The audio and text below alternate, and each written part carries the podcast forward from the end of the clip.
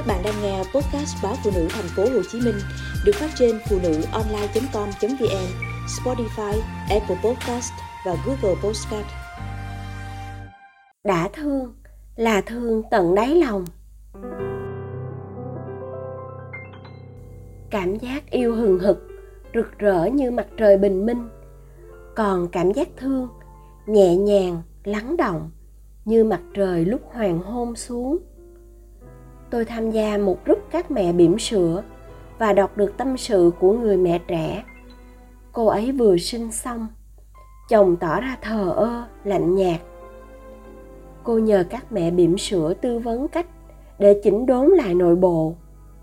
Và trong số nhiều lời khuyên, có chị thẳng thừng, nếu chồng đã như vậy, thì dẹp cho rồi. Một chị khác góp ý cho anh ta mang một cái gối bằng trọng lượng của em bé. Và nước ối, bắt anh ta mang đủ 9 tháng 10 ngày, để anh ta hiểu cảm giác khổ cực khi mang thai. Rồi dắt anh ta vào phòng sinh, để chứng kiến cảnh một người mẹ trong quá trình vượt cạn một mình. Tận mắt nhìn thấy cảnh người ta banh da xẻ thịt, để sinh con.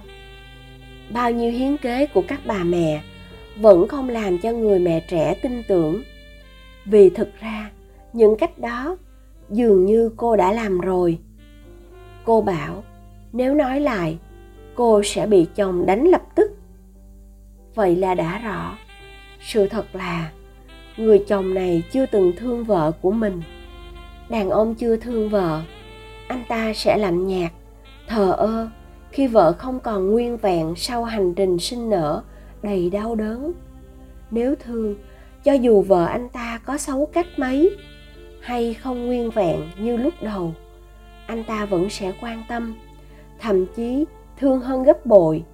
Chỉ vì mới yêu, nên khi vợ mất đi hình ảnh đẹp đẽ, lung linh thuở ban đầu, anh ta lập tức thấy hụt hẫng và chán ngán. Anh ta chưa đủ tình thương với người đầu ấp tay gối với mình. Đã thương vợ, anh ta phải phụ vợ chăm con phải thức cùng vợ mỗi khi con đau ốm. Phải tức tốc cùng vợ ôm con đến bệnh viện nếu con bị nóng sốt. Phải tìm đọc tài liệu, kinh nghiệm để biết cách chăm con. Đã thương vợ, anh ta phải tranh thủ thời gian dành cho vợ. San sẻ bớt nỗi cơ cực của vợ. Chia sẻ bớt việc nhà để vợ có được giấc ngủ ngon. Đã thương vợ anh ta phải thương luôn đầu tóc rối bù của vợ. Phải thương cả những giọt sữa tanh nồng, đóng khô trên ngực áo, hay cái mùi nước tiểu của con, lúc nào cũng thường trực trên người của vợ. Đã thương vợ, anh ta sẽ không đòi hỏi khi thấy vợ vừa chợp mắt. Chữ yêu dù thi vị, nhưng dễ dàng thay đổi. Còn chữ thương, để nói được với nhau rất khó chữ thương nặng lắm. Để thương một người, nhất thiết phải thấu hiểu và đồng cảm với những nỗi đau hay khuyết điểm của họ. Cho nên, nói thương một người đâu dễ. Tôi có một người bạn, vợ bạn sinh cho bạn ba đứa con trai. Dù bạn là người hay chữ nghĩa, nhưng khi nói về vợ, bạn rất kiệm lời. Hoặc bạn chỉ nói mỗi hai tiếng, thương mình bao giờ cũng vậy. Hễ nhắc đến vợ, bạn lại dùng chữ thương. Bạn hiểu một người phụ nữ dám đánh cược tính mạng để sinh cho bạn ba đứa con quý báu, thì không chỉ yêu, mà còn rất thương. Dạo lâu trước, tôi có xem talk show của một đạo diễn nổi tiếng. Nhắc về vợ, anh nói rằng khi bước vào phòng sinh, chứng kiến cảnh vợ đớn đau vượt cạn. Lúc đó anh chỉ còn biết duy nhất một điều, là mình phải thương người phụ nữ này đến hết cuộc đời. Cách đây mấy tháng, tôi dẫn các con về quê thăm ngoài.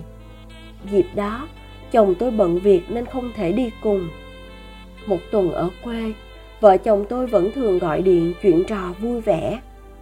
Vậy mà lúc vào, vừa xuống sân bay, thoáng thấy dáng chồng đứng ở cổng đợi. Tôi thấy thương anh vô hạn tôi thương cái dáng nhỏ thó của chồng, lọt thỏm giữa đám đông. Thương cái vẻ mặt gầy gò, hốc hác của anh sau một tuần mất ngủ vì không có vợ con, anh nhớ. Người ta thường bảo, yêu ở con tim. Nhưng thương là từ tận đáy lòng. Thương một người nào đó có khi quặn thắt ruột gan. Nhiều đôi vợ chồng trải qua nhiều sóng gió, họ càng thương nhau hơn vì bao thử thách cuộc đời. Họ đã trải cùng nhau. Tình yêu phải thật sự lớn lao, mạnh mẽ thì mới có thể trở thành tình thương được. Bởi vì chữ thương nặng lắm.